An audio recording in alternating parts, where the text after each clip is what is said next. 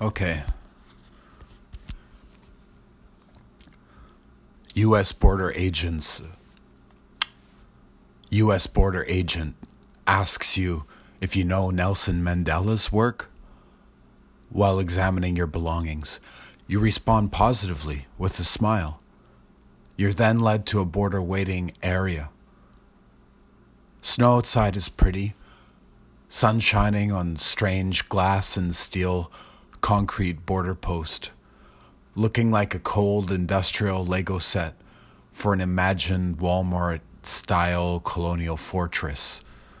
Fast forward a couple hours, phone confiscated.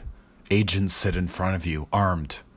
A giant flat screen is recording you. Homeland Security guys identify themselves.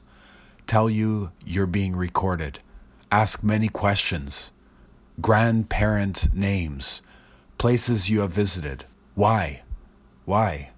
Why? More questions about your art also. You start getting foggy. More questions about your art also. You start getting foggy. What is there to really say? No trip to Boston now.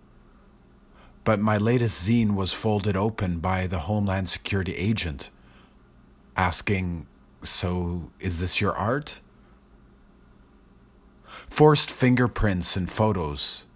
Quote, or you can sit in a cell, says Homeland Security agent. Not cool. Borders no more. Sunshine sees no borders. Life sees no borders. That's the truth.